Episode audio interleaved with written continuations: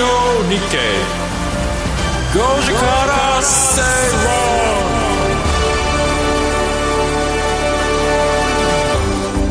7月5日水曜日時刻は5時を回りました。皆さんこんにちは。吉崎誠二です。水曜パートナーの藤田智子です。水曜アシスタントの新宮志保です。そしてこの番組のリサーチ担当してくれます向井沙耶さんです。よろしくお願いします。お願いします。ラジオ日経5時から正論5時制水曜日はビジネストレンダーライフスタイルの話題を中心に番組を聞いてためにためになる情報をお届けしていきます。東京ちょっと雨が降ってきましたね。さっきはい。なんか微妙な感じでしたけどね。パラパラとパラッときましたね。はい、そんな水曜日ですけど、はい。今週末はまた暑くなるとか 言ってましたけどね。この間ね日曜日の日の夜に、ええ。まあ、ちょっと比較的、まあ、こうざわざわしたところで飲んでたんですけど、そうすると家に帰ってから胃がちょっと痛くてあれ二日酔いだと思ってやこれまあちょっと言い方あれですけど、まあ、そういうもう、まあ、若者が飲むようなって失礼か。ガブガブ飲むようなはいお酒を飲むのよくないなと、何を飲んだんですか？なんかよくわかんないや。カクテル？えいやよくわかんない。なんかあのあれ。あのチューハイもどき的なやつとかさ。あのなんかこうなんとかボールみたいなやつとかさ。何割ってるんだろうみたいなこうなんかあれじゃないですかハイボールのいろんななんかいろんななんか飲んでたらあすんごい胃がなんかこうムカムカして。でその時って、まあそういうことってたまにたまに年に1回ぐらいあるけどはい。えー大体こうなんていうかなこう成長薬的なドリンクあを飲むの飲むと大体こうスッと収まるんだけど、なん。か収まらなくて、へあれ？と思ってそれでちょっと明星先生に先週出てもらった先ゲスト。えーメッセンジャーでこうだこうでまあちょっと一体まあ一回まあ見においでよみたいな店においでよみたいな感じになったんだけどいや別にそんな悪いわけじゃないんだけどでまあまあなんか心配ならおいでよと、顔出しに来いよという感じで言ったんだけど、でまあそれそれはどうでもいいんだけどでその時に、えー薬屋さんに行って、まあ、ちょっとえ一応いいいい系のはい。薬でも買おうかなと思って初めていい系の薬用のコーナーにめちゃくちゃあるんよ。ね 知らなかったですねこんなにいい絡みのあ薬りますねってあるんだなと思って。え今までどういう基準でその胃の痛い時は収めてたんですか？なかったです。あの、まあ、要は二日酔いでなんかこうはい。うーっとぐらいはありましたけど。胃がすごい痛いってことはなかった？なんか喉なかったですね。でなんかでそれそれが2日ぐらい続いたので、まあ、念のため飲んどこうかなと思ってえ飲んでたんですけど、まあ、今今はだからすっきりしてるすごいすっきりしてるんですけど、でいやいや僕言いたか言いたいのは胃薬ってこんなにあるんだなと思って。でそれがすごく知らなかった。ほぼほぼ壁一面ぐらいありました胃薬って。いろんなね、うん。対応するものが出てるんですよね。お酒の時だけじゃなくてそうそうそうそう。精神的なものであちょっとーストレス的なとかそうですそうです。きますからね結構ね。漢方からね、いろん。なのがありますこんだけ胃が痛くて悩んでる人がいっぱい世の中にはいるんだと思って初めて胃が悪い人の気持ちになりましたね。胃が痛い人の。み皆さん結構知ってることかもしれない。そうなんですもう初めて聞きましたね胃腸薬とかまだ買ったことあないです。本当におじいさん初めて買いました胃腸薬って。えでもドラッグストアとかファーマシーは行くんですか？あ行く。ハムハムシャ行きますけどそれ胃一応胃のコーナーに行くことはないですね。えまんべんなく歩かないんですか？えどどの方に行くんですか？リップクリーム買ったりとか。そこだけドラッグストアなんですね。とか。もうなんかそそれっぽいです。まあ必要な分だけを買う感じですけど。いや驚く僕僕だけ知らないんだと思ってこんなに胃胃絡みの薬があるのかってものすごい驚きま胃したね。薬それから多分風邪薬っていうか咳止め類とかはす咳止め類はねまあ多いのはよくわかる気がするけど同じぐらいある頭痛薬も多いですよ。あそうなんだ。そう解買ったこと熱ないね。剤と頭痛薬。解熱剤ってのはでしょ？あのなんかあのそういうカロナールとかあの系のやつでしょ？あのバファリンとかロキソニンとかそういう系でしょ？そうそうそうそうまあそっち系はね、まあ、あの定番的にまあ一応持ってますけどしマラソンするときに結構みんなあれ飲むんでそうね、はいい、ますよね飲むんで持ってるんですけどいやいや僕が言いたいのは胃薬がこんなにセットですよ。お医者さんで出してくれる時胃薬必ずセットじゃないあそうねそれはそれはそれはそれはセットできますね。ちょっと胃薬の話長すぎた。要は多いなと思っただけという話です。でも今今好調なんでいいんですけど、胃が痛いのもなくなって。よかったです。ちょっと普段飲まないのをね飲んだからびっくりしたのかもしれないですね。まあ、それがもうものすごく頑張りすぎて働きすぎたのかもしれないね本当ですよまだね。気をつけてね。はい。というわけで元気になった吉崎さんと今日もお届けしてまいります、えーでは早速番組進めてまいりましょう。この番組はココザスの提供でお送りします。人生100年時代あなたはどんな人生を描きますか？お金に困らない人生にしたいやりがいのある仕事に就きたいお気に入りの間取りの家に住みたいあなたの描く理想の人生をココザスが幅広くサポートします。さまざまな資格を持った専門家がお金仕事住まいについて無料でアドバイス。一緒に豊かでワクワク生きる未来を作りましょう。詳しくは番組ウェブサイト右側のバナーからココザスホームページをチェック。宇佐美ゆきのです。白崎桃香です。毎週月曜夜7時からラジオ日経第一で放送中のアニジュエルアニメ好きアイドルがちょっと懐かしのアニメから最新作までアニメの魅力をお伝えします。あなたからのアニソンリクエストも募集中です。せーの。聞いてね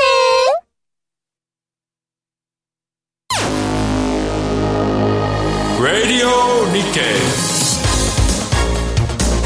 5時から正論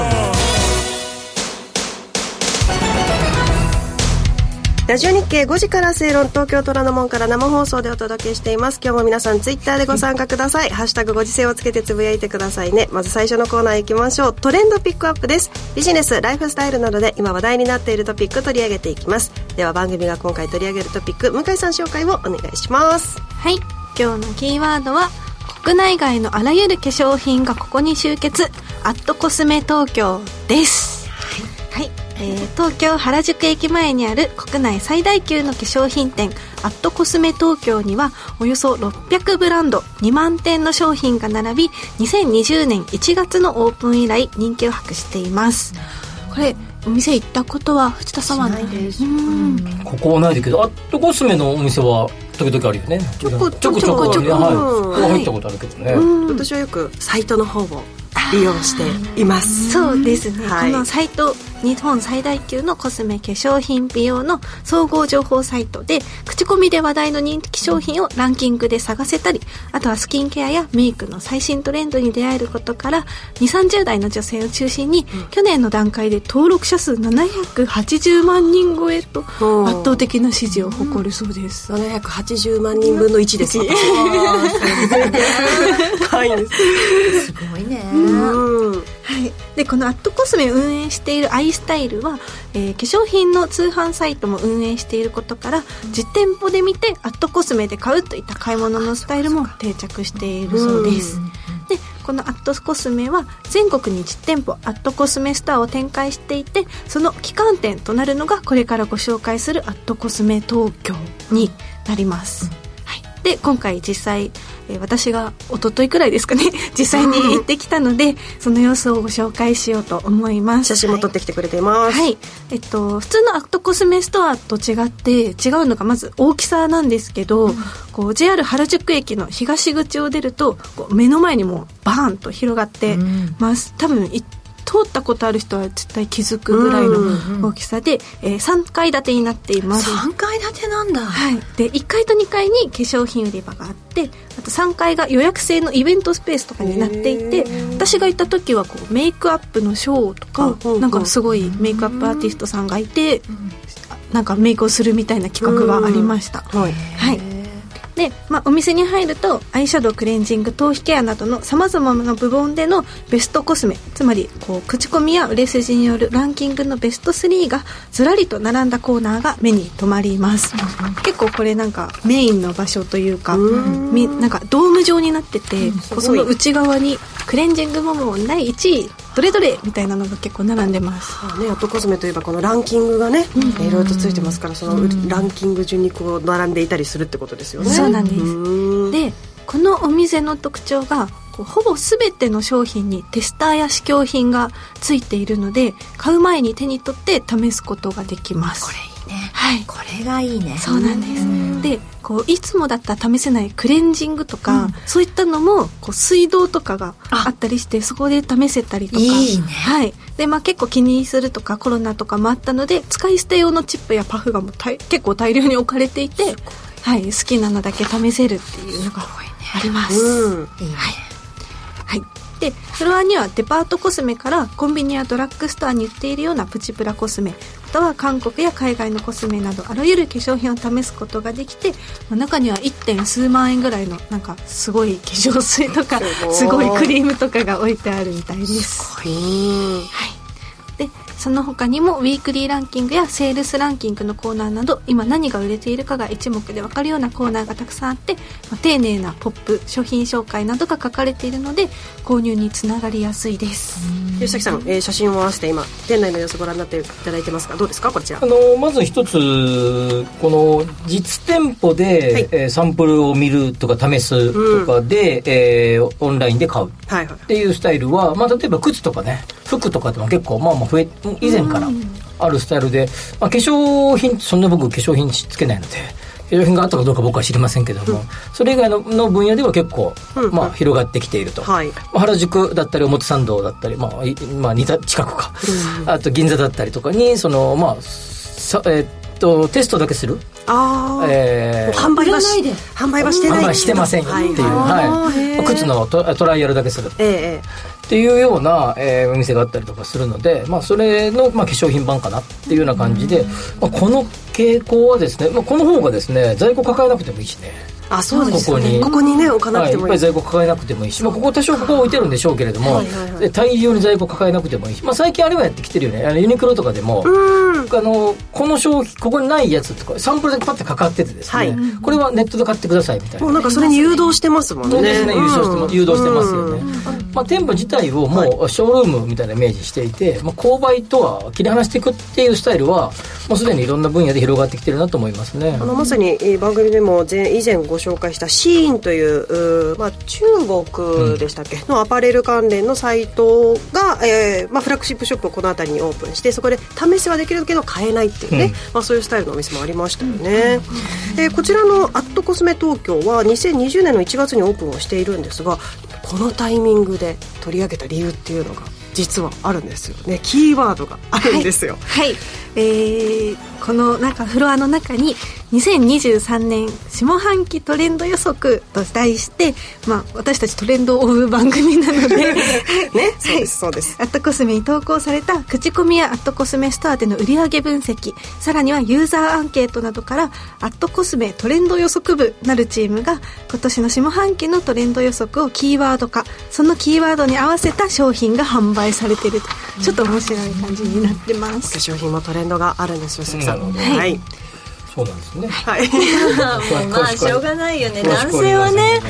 女まあ、でもね今メンズコスメとかもねそうだけどやっぱりどっちかっていうと女子でも、私はあんまりお化粧品に興味がない方なのでそういう意味で言ったらやっぱりみんなやっぱり興味がある人の方が多いから、これはやっぱり見逃せないですよねこのランキングは、はい。男性の化粧品ってでもあれでしょ？なんかあの風呂上がりにこう乳液みたいな。違いますよ。け色塗ったりするんですよ化粧化粧あそっちの方。そうですよ、はい、もう今はな。んかコンシーラーとかあのお肌の例えばシミとかうんクマと隠すやかつとか。隠すやつそれなんがていう僕ちょっことシミちょっと貸そう。隠そう。コンシーラー。コンシーラー。コンシーラー。初めて聞きました。初めて聞きましたでもそれはもうほら面接の時とか綺麗に見えた方がいいから。でもさあの撮影あテレビのロケとかであの番組とかでいう時にメイクさんがピピピってやってくれるね、それですよそれ。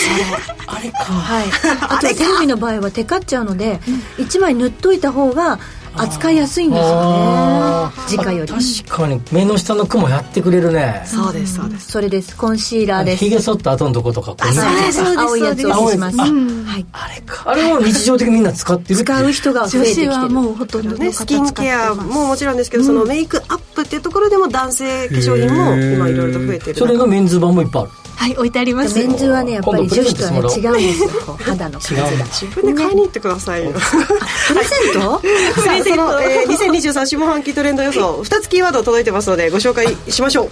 一つ目美意識向上。これ自我。そうなんですよ。自我字が美しいの美ではなくて、花の美になってます。花？美 美ちょっと字面だったらなんだろう？はい、えー10代など若い世代中心にこう今までマスクで隠れていた鼻の黒ずみや毛穴がこうマスク取ることによって気になるといった調査結果があって、まあ、リップとかはもちろん、えー皆さんこう気になるところであると思うんですけど、まあ鼻も注目のパーツになるのではと分析されています。綺麗ですね。綺麗ですね 初めて言われました。鼻綺麗って。綺麗です。本当ですか？大丈夫です。大丈夫です。問題ないです、えーこのねあの鼻の毛穴の話なんですけどよく毛穴の中の汚れを取るっていうクレンジングがいっぱいあるじゃないですか、これはメイクさんによると取った後のケアが一番大事だそうですから気をつけてくださいね。いやなんかこう取さっぱりするじゃないですか。さっぱりしたら開きっぱなしになっちゃうんで、それを引き締めるようにちゃんとパフパフパフパフって化粧水とかで叩いて締めてあげないと開きっぱなしだとまたより一層開いて中に入っちゃうので出したら締めるはい。吉崎さんにハテナが浮かんでました。あ まあ、まあ、ドアでして開けたら閉める。そうですよ。そうなんですよね。そうなんです。もう一つあります。はい、はい。もう一つが無加工主義はい、これ最近 SNS を中心に「ハッシュタグ無加工まるという投稿が増えている、そうです。ちょっと私もこれ追いつけてなかったです、でこれまでは自撮りをしてもアプリのフィルターや写真の編集機能によって顔を加工したり盛ったりすることが当たり前だったんですけれども、ノーマルカメラで撮ることが増えてきたという声や、こう SNOW のこうノーフィルターこう SNOW の中で一番フィルターがかかってないものだったり TikTok でも無加工のフィルターなど無加工風の写真や動画が撮れるフィルターやエフェクトも登場しているとのことです。当たり前のことで すね。戻ったって感じがしますね。た一周回ってもうよかったいや本当によかったまあ、こんな2つのキーワードが2023年、まあ、下半期トレンドとしてアットコスメ東京からもフロアに出ているということです、えー行ってみたくなるな。ね、そうですよね、ちゃんと私8000円分くらいお買い物して帰りました。あ本当ですか。やっぱりね試していいと買っちゃいますよね、買っちゃいます。知らない商品とかもたくさんあって。うんうんうんうんあのちなみになんですがあの無加工主義どんな商品が売ってるかと言いますとオールインワンのベースメイクやファンデーションなどが売られているということで、まあ、肌を無加工風にしてくれるアイテム。待って待って待って無加工風。そうです。だから塗ってるけど塗ってないように見えるみたいな。待って待って待って待って待ってメイクがもう加工なの。えもうメイク加工とか言われると困るんだけどな。ねえ、はい。ねあの猫は許して。吉崎さん、まあ、こう海外とかだと例えば、セフォラとかあとオリーブヤングとかっていったね、まあ、あのそういったブランドのまあお化粧品のお店っていわゆるそのあるんですけど、うんはいはい。日本だとなかなかこうこれっていうのがなかなかねそうないんですね。ね。まあ、百貨店で買う昔はねイメージでしたようんデねパコスってね、うん、今はねなんかこういうのをもう一堂に会するようになって、はい。やっぱここ空いてたよなっていうところにアイスタイルを目をつけたよね。面白いかもしれない。ですね。うん。あのでもその横うん。のね、あれがちゃんと取れてよかったですよね逆に、うん。これブランドとかノンブランドが一緒になれるっていうのは。確かにうん。確かに、そう。なんでもともとでものすごい高かったわけでしょ？要はあの化粧部員さんみたいな人がこうテストしてみたいなこうとこからやってたわけじゃない、うんそう考えるとねこう e コマースが出てきて、まあ、こういうテストテスト的店舗はい。が、えー設置されてってなってくると、まあ、もうどんどんどんどんこの形は進んでいくでしょうね、うん買いやすくなったと思います。そうですね。しかもこう韓国とかそういったブランドが今結構中にうちに日本に入ってきてると思うので、そういったのも試せるのもいいな自分で試せるのがいいよね、うん。なんかこう一つのブランドに行くとその化粧部員さんにいろいろ勧められて なんか必要なかったものまでちょっと買いちゃうような場面もあるじゃない、藤田智子のナチュラルメイクなんとかみたいな本出してないんですか？はい出してないんです。あ出してないですね。あただ私最速でメイクできる自信はありました。よ それ あの出版社の方ぜひ あの必要ないですそれ。誰も読みたくないです。ナチュラルメイク。ナチュラルメイク。いいすいませんじゃないですか。本当にこもうナチュラルうマイナス的10歳肌。あいいですねありそう。無加工風の加工フィルターを使ってください。ね、このアットコスメにテスターを置くと商品が売れるとも言われている、そんな今日は原宿にあります。アットコスメ東京をご紹介いたしました。ここまで、えートレンドピックアップのコーナーでした。Radio Nikkei. Goji Kara Stay Wrong. スタートしました。13頭これからスタンド前に出てきますがやはりサイレンス鈴鹿。スタートしてすぐに先頭に立って逃げていくあの馬。決して前を走らせず己の走りでレースを支配するあの姿に憧れる。他人の顔色を見て愛想笑いをする毎日自信が持てないために前に出ようとしない自分を謙虚という言葉で慰めている。そんな自分とは違うあの馬は人の目を気にするな。自分の思うがままに走るんだ。そう訴えかけているようだ。そうだ。自分の姿で走るんだ。遠慮なく、全力で。ラジオ日経。アイネス風神ゴールイン。堂々逃げ切った見事中野騎手アイネス風神ダービー制覇。Radio Nikkei. Goji Kara Say ラジオ日経5時から正論東京虎ノ門から生放送でお届けしています。続いては気になるニュースのコーナーです。身近な経済の話題など今気になるニュースを解説していただきます。まずは吉崎さんチョイスのニュースから。スタートアップ企業で働く人を対象にした国内初の健康保険組合健康保険組合が来年生まれます独自の健保組合の設立で保険料負担を下げ事業や人材に資金を振り向けるということです。保険料の現役世代への負担が増す中公正公平な社会保険とは何か健保組合の在り方に一石を投じる動きとなるようです。保険はですね、まあ、そもそも、あの、多くの方が、まあ、多くの方々が保険料を出し合い何かがあった時にそれを使うっていうのが、まあ、保険の、まあ、全てのこれは損害保険でも生命保険でも医療保険でも全ての保険の構図になってるわけですね。うんでその中で、えーえー、企業にお勤めの方々が、えー、入る保険が、まあ、いわゆる、えー、憲法ですね、はい、あの健康保険組合ですね。け、まあ、略して、まあ、憲法ってことが多いでしょうけど大きな会社でいくとその独自のその企業が憲法を形成しているところもあれば、まあ、多分あの大きな政法とかですね、まあ、NTT みたいなあとは JR とかも、はい、ああいうもうそもそも人、えー、労働従業員人数がすごく多い会社は独自でそれをやっていたりすると、うん、そうじゃない、えー、ところでも、まあ、例えば IT 憲法とか IT 系の企業ばっかり集まってますよとかですね、まあ、例えば、えー、建設系の憲法とか、はい。はいはい、建設系の企業が集まってますよみたいなやつがある中で、えーとまあ、それ以外の、えーまあ、中小企業がいっぱい集まってますよっていうような、まあ、憲法が、えー、全国健康保険協会協会憲法って呼ばれるやつがその中小企業が、まあ、多く集まっていて、まあ、現在200あ2500万人ぐらいが加盟していると言われていると、はい、でそこの中の、えー、でスタートアップで、まあ、まだ、まあ、あるベンチャーキャピタルがまあ、温度旗振り役となって、まあ、みんなで、えー、なんていうかな、その若若若い企業、まあ、ベンチャー企業で集まった健康保険組合作ろうぜというふうになるとですね、はい、えー、まあ、ここ、まあ、できるみたいで来2024年から。できるように今目指しているというところで、うん、まあ、そうすると若いベンチャー企業、はい、まあ、当然社えー、勤めてる方々の年齢も若そうな感じですよね。イメージがありますね。イメージがね、まあ多分そうな,、はい、なんでしょう。はい、で今回の設立に、えー、携わる企業の、えー、平均年齢が、あ従業員の平均年齢が34歳ぐらいと。34歳、はい、先ほど言ってた、まあ、多くの中小企業が加盟している協会憲法が46歳。うんというところで、まあ、言うまでもなくですね46歳平均、まあ、40代50代の方々と、はい、えー、30代20代が中心の、えー、人たちでいけばですね当然4 5 0代の方が、まあ、何らかの病気になる可能性は高い。ですよね、まあ、これは僕の意見というよりも、まあ、一般論的なそうだと思います、うん、そうするとですね、えーわわえー、まあ若者はほとんど保険を使わない、ご年配の方々は使うとなるとですね、若年層が、まあ、若年層2、30代の方々が、えー、4、5、60代の方々を支えるっていう構図で、健康保険組合は成立してるっていうことですよね。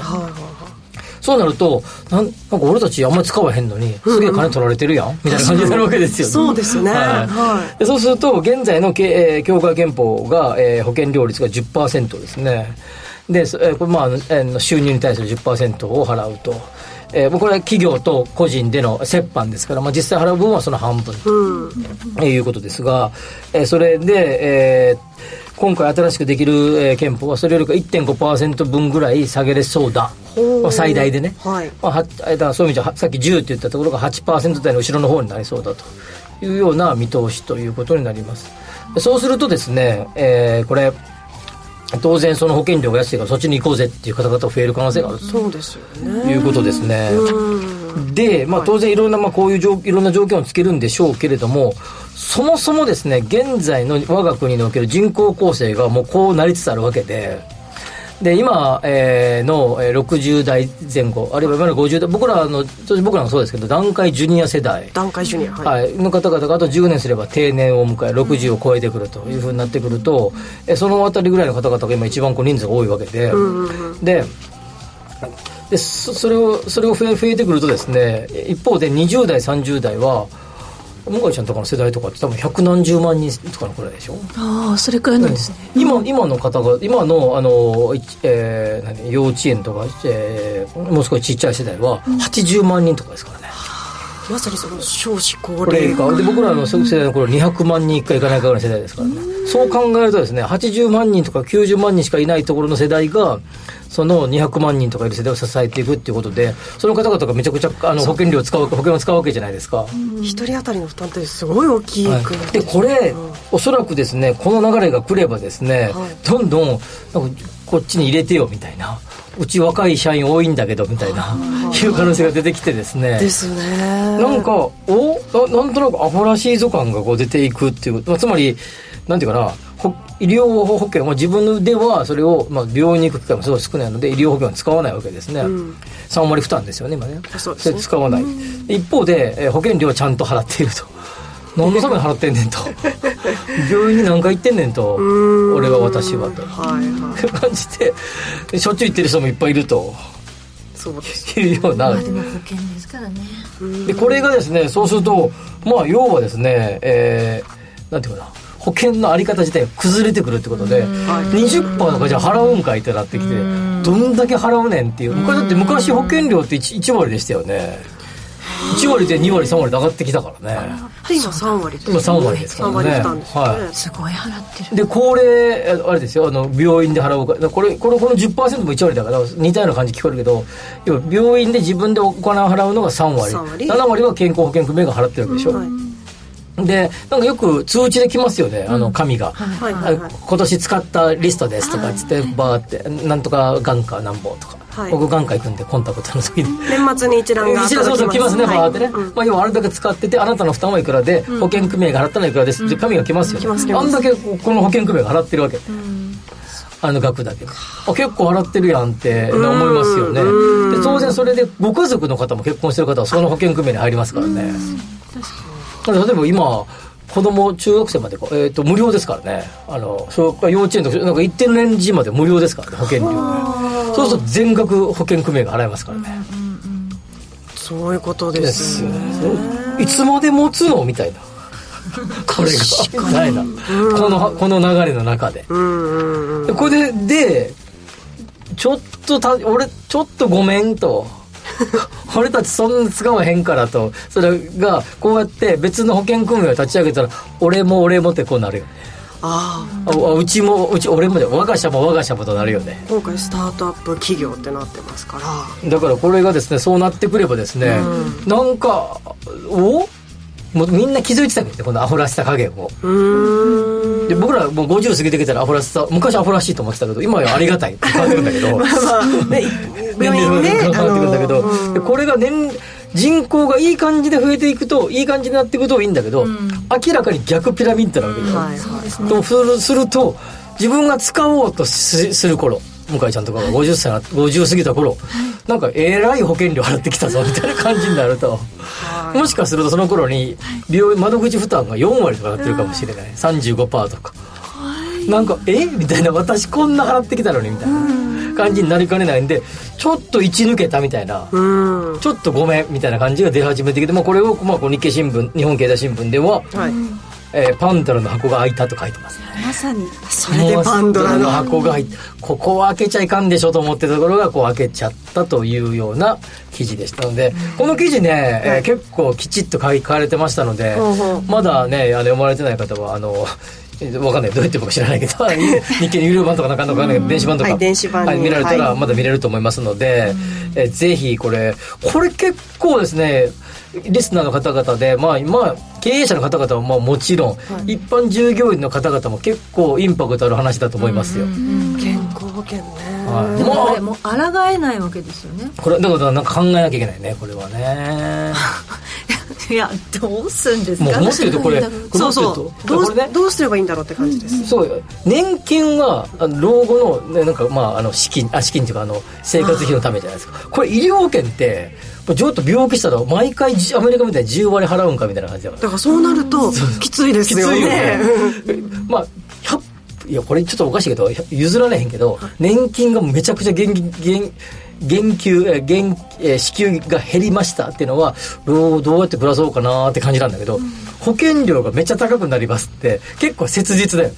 なんか病気になられへんやんと思うよね。うん、そうですよね。うん、まあだからアメリカにいたりすると、なんか簡単に風邪ひけない、簡単に病院行けないとかね、聞きますもんね。そういう、そこまではいかないけれども、それっぽいような雰囲気になりつつある。なんでもっとね、考えなかったかな。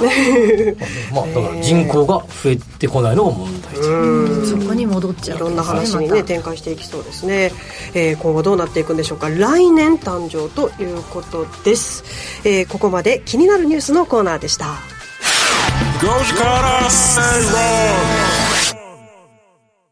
待機シャトルが先頭だ1馬身から今2馬身とリードを取ったワシントンカラーが2番手先頭は待機シャトル待機シャトル合輪ワシン。トンカラーが2番手デビュー戦は皐月賞が行われた後だった。外国産馬だったので当時はクラシックレースには出られなかった。初めての重賞勝ちはダートのユニコーンステークス。その後は芝のレースで連戦連勝強かった。マイルチャンピオンシップ。スプリンターズステークス。雨が降る中を走った安田記念。さらにフランスでもその強さを見せつけたジャパンカップや有馬記念に出走することなく年度代表馬になった馬待機シャトル。あの馬を忘れない。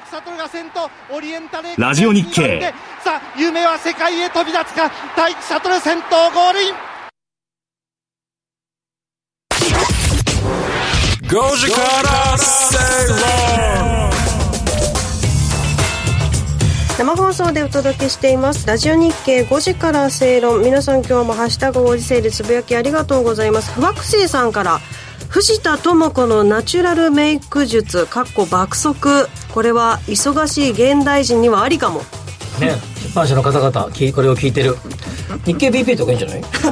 ああ日経 BP でもコスメ特集ですね。本当需要ないから全然。いやいやいやいや。必要ないですよ。この方に聞いてみましょうか。ここからは特集コーナー日頃のライフスタイルにプラスとなる情報をじっくりとお伝えしていきます。今週のテーマトレンディーピックアップ。発売中の日経トレンディ最新号からおすすめ記事ご紹介いただきます。スタジオにはゲストをお迎えしました。日経トレンディ編集長沢原昇さん。どうですか？藤田智子のナチュラルメイク術、はい、そうですねあの100万部いきそうな気がします。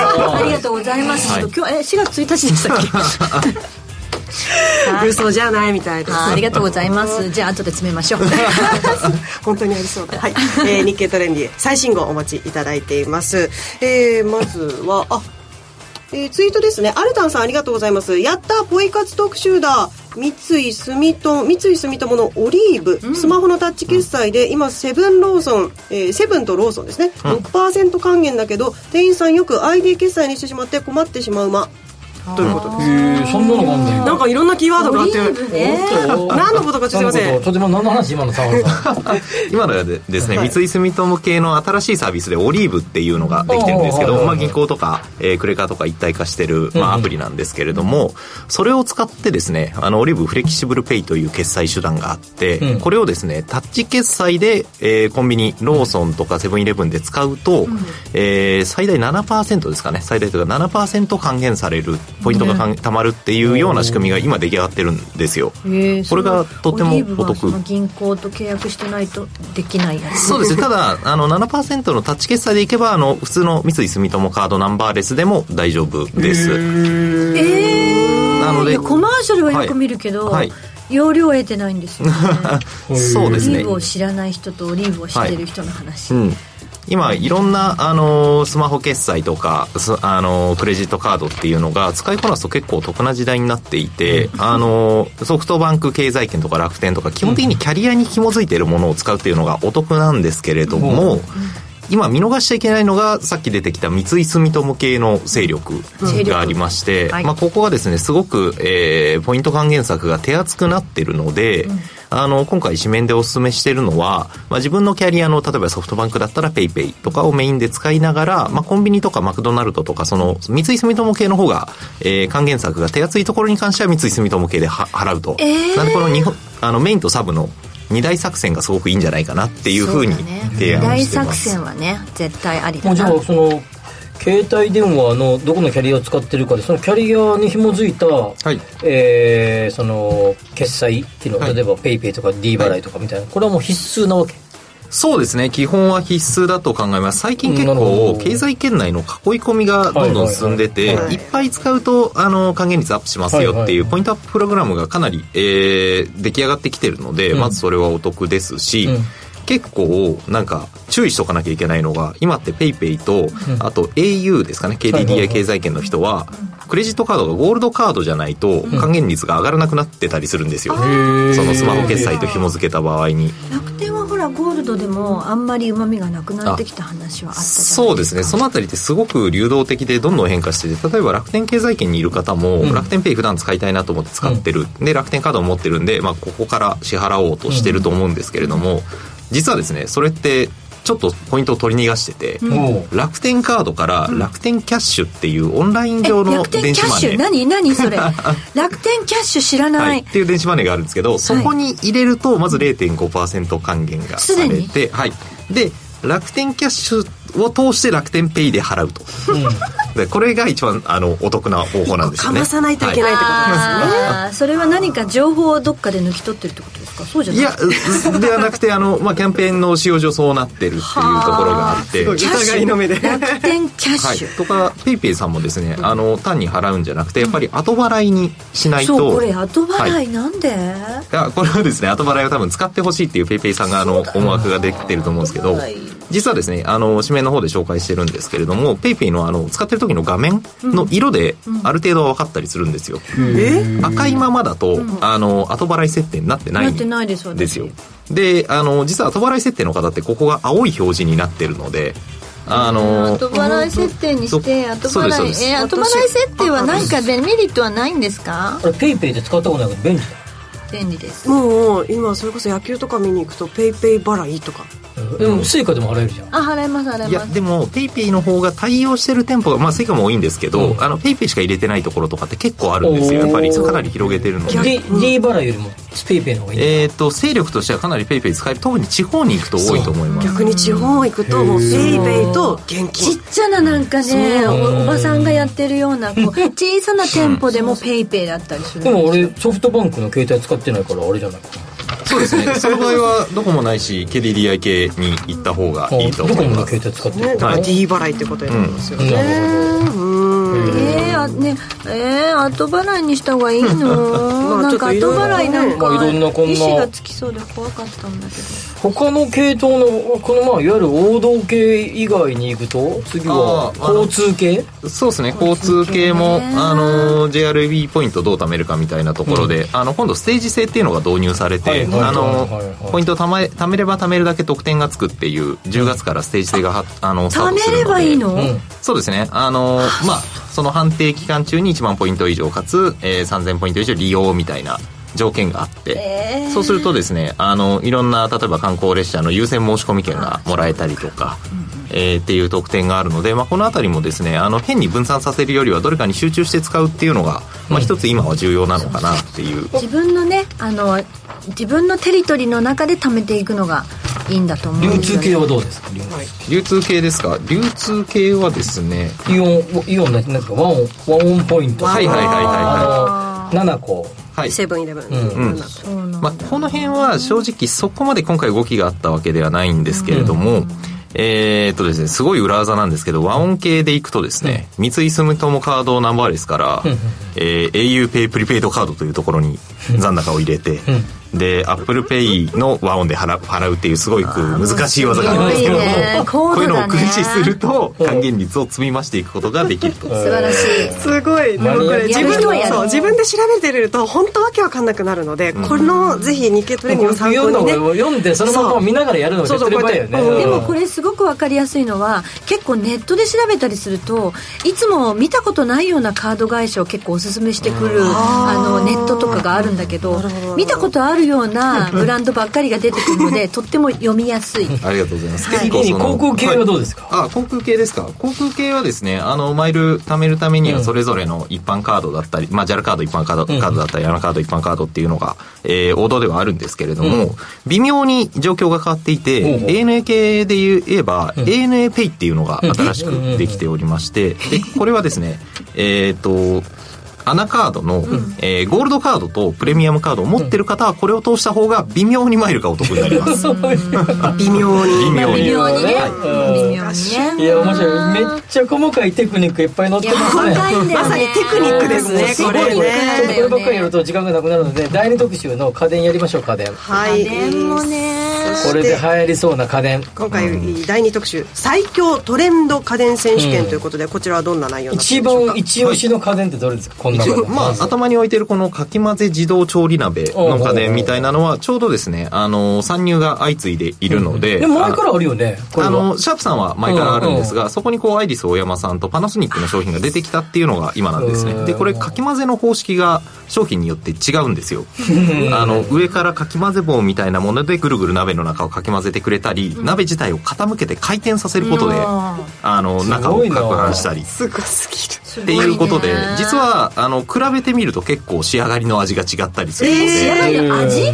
うんそうですね。あのシャープさんのヘルシオホットクックとかは例えば炒め物ももちろんできるんですけど、うん、結構ですねあのなんだろう炒め煮風みたいな感じになるんですよねで逆にパナソニックさんとかだと結構シャッキリしたあの 炒め物ができたりとか。いやでもこれなんかとっても、はい、これもなんかあれやねあの食品工場に置いてある機械の小型版みたいな感じやね確かに確かにそうですよねでもこれ1台あると本当に炒め物から煮物から何でもできますよということで時短っていうことです基本的には時短ですもうほっといたら炒め物も自分の手を動かさずにできるっていうことで一人ねなんかなんか誰かを雇ったぐらいの値段になってますよねそんなことない5万とか6万とかいやだってこれまず最初初期投費で、あこんなにかかるのかって思って。私は自分で混ぜる。トレンディーならではの検証などもされて検証これ素晴らしい。このコーヒーメーカーの高級なやつね。コーヒーメーカーいっぱいありますよね会社に2つ置いてあるけどね。2つ？もらったやつあのプレゼントであの、お結構ねあのオフィス移転とかすると結構くれる人が、うん、プレゼントとかに確かにそういうタイミングがいいかもしれない。でもここで取り上げてるのはほとんどすごい性能がいいやつですね。そうですね。ただコーヒーメーカーの最近の流れって一回その全自動って言われる、あのミルがついてて、もう全て自動でやってくれますよっていうのが流行ったんですがこうバルミューダさんがミルなしのコーヒーメーカーっていうのを逆に出したんですよ。バルミューダミルなしでミルを自分でやってくれと。豆引きに関してはまあ粉買ってくるか豆引きのところは自分でやりましょうと。で全自動の時についてるミルっていうのが、まあ、そこまでそこにコストをかけてないので本当にプロの方から見ると、豆は別に引きたいっていう方がいらっしゃるんですよね。そんな需要を受けて今このミルなしのコーヒーメーカーっていうのがすごく流行っていて、まあ、今回それを並べて、えー、比較したという形になってますね。それはそれでいいですよね。その専門の人がやってくれてるやつをただ入れるドリップするだけっていう、うん、まあ、でもさ引き立ての方が美味しい神話ってあるよねまあまあそうですね。香りがいい。じゃあもうゴリゴリしましょうよミル買ってきて次は面白いのは。他にも掃除機。掃除機ね。掃除機。これもルンバ一択じゃないの？それでいろんなやつがあるの今や。あそうですね。あのもちろんルンバ強いんですけれども、うん、それ以外の会社さんも頑張っていて、はい、あのエコバックスジャパンさんっていうところが出してる、えー、商品とかもあってですねこの辺りまあ本当にえー、今水拭きもできる、うん、どっちもできる機種っていうのが流行ってますし、ね、はい、あとはこうホーム基地にパッと帰った後に、ゴミをその本体の方にた本体基地の方に貯めてってくれるっていう。自分で捨てることが、まあ、基本的にやらなくていいそうですね。そこの時短になるっていうような機能もついてたりしてそういうのが全部入りした ものが出てきていてあのこの辺り全方位的にマップ機能どうなんだ、メンテナンス性どうなんだ掃除機能どうなんだみたいなのを今回比較してますね。いやすごいな。ロボット系のさ掃除機って急になんか急にさ反応したり音がなったりするじゃん。あ結構なんか「あれ？なんかあれ?」って まあまあビビクって。まあこういう系のものっていきなり喋ったりしますよね。なんだろうなんだろうみたいなねありますよね。掃除機もなってましたね。はいだからこれダイソン一択じゃないんだいろいろあるんだね今。うんそうですね。特にあの紙面で掲載してるシャーク忍者っていうところは、まあ、あの、黒船で入ってくるときは、ダイソンキラーと呼ばれたメーカーさんですね。シャーク忍者。そうです。まあ、で、ただ、最近掃除機スティック型に関しては結構5万以上する機種っていうのが、まあ、当たり前にある意味なりつつあるので。もうスティックだから安いっていうのはないんだ。そうですね。まあ、単体であの、本当に1台目としても使えるスティックっていうのも、だいぶ増えてきてます、ね、この方が、だから稼働率は高いですもんね。うん。そうですね。で、バッテリーもまあ、長持ちするようになってきたりとか。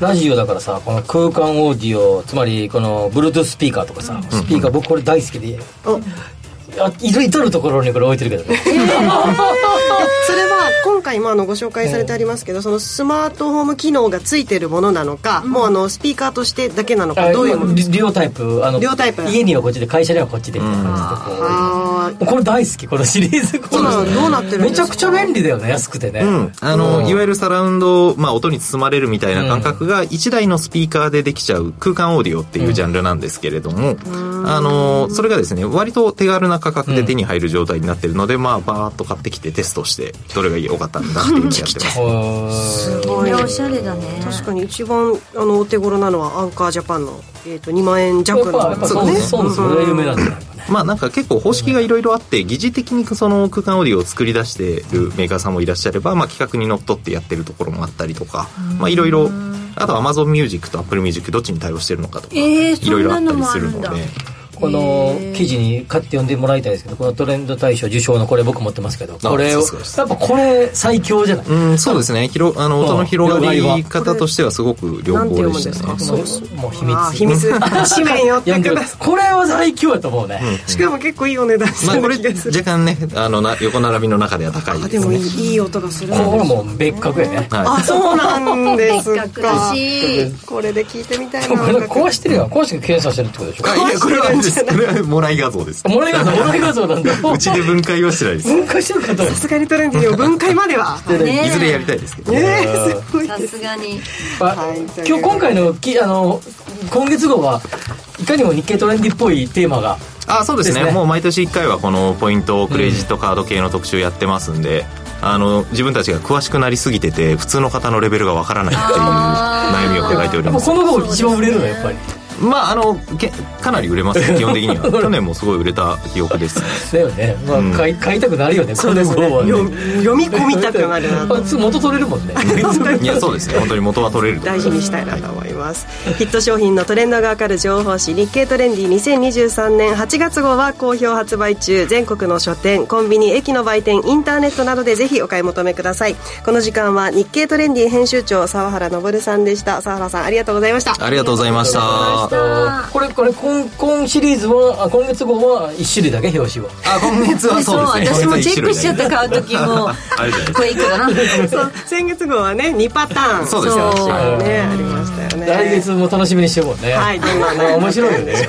とりあえず。さてエンディングです。この番組はココザスの提供でお送りしました。なお実際に投資をされる際の判断はご自身でしていただきますようお願いいたします。沢原さんこの後ろの方にさ読者プレゼントみたいなところにさ、はいはい、この某キリンの名キリンのすごいこの色が出た高級なやつ。これ僕飲みましたけどこれめちゃくちゃ美味しかったですよ。あこれ今コンビニでね、あの並んでますよね、はい、缶ビール。サマークラフトエールシリーズ。これ、これ似たようなやつのこれのあのあれ恵比寿恵比寿も似たようなサマーシリーズ。夏とか書いてあるとどうしても飲みたくなります、飲みたくなってくるでも桜の時期も買うんでしょあそうなんですよ春って書いてあるね弱いです弱い季節ものにね 結局酒の話で終わると。いや企業努力がすごいですね。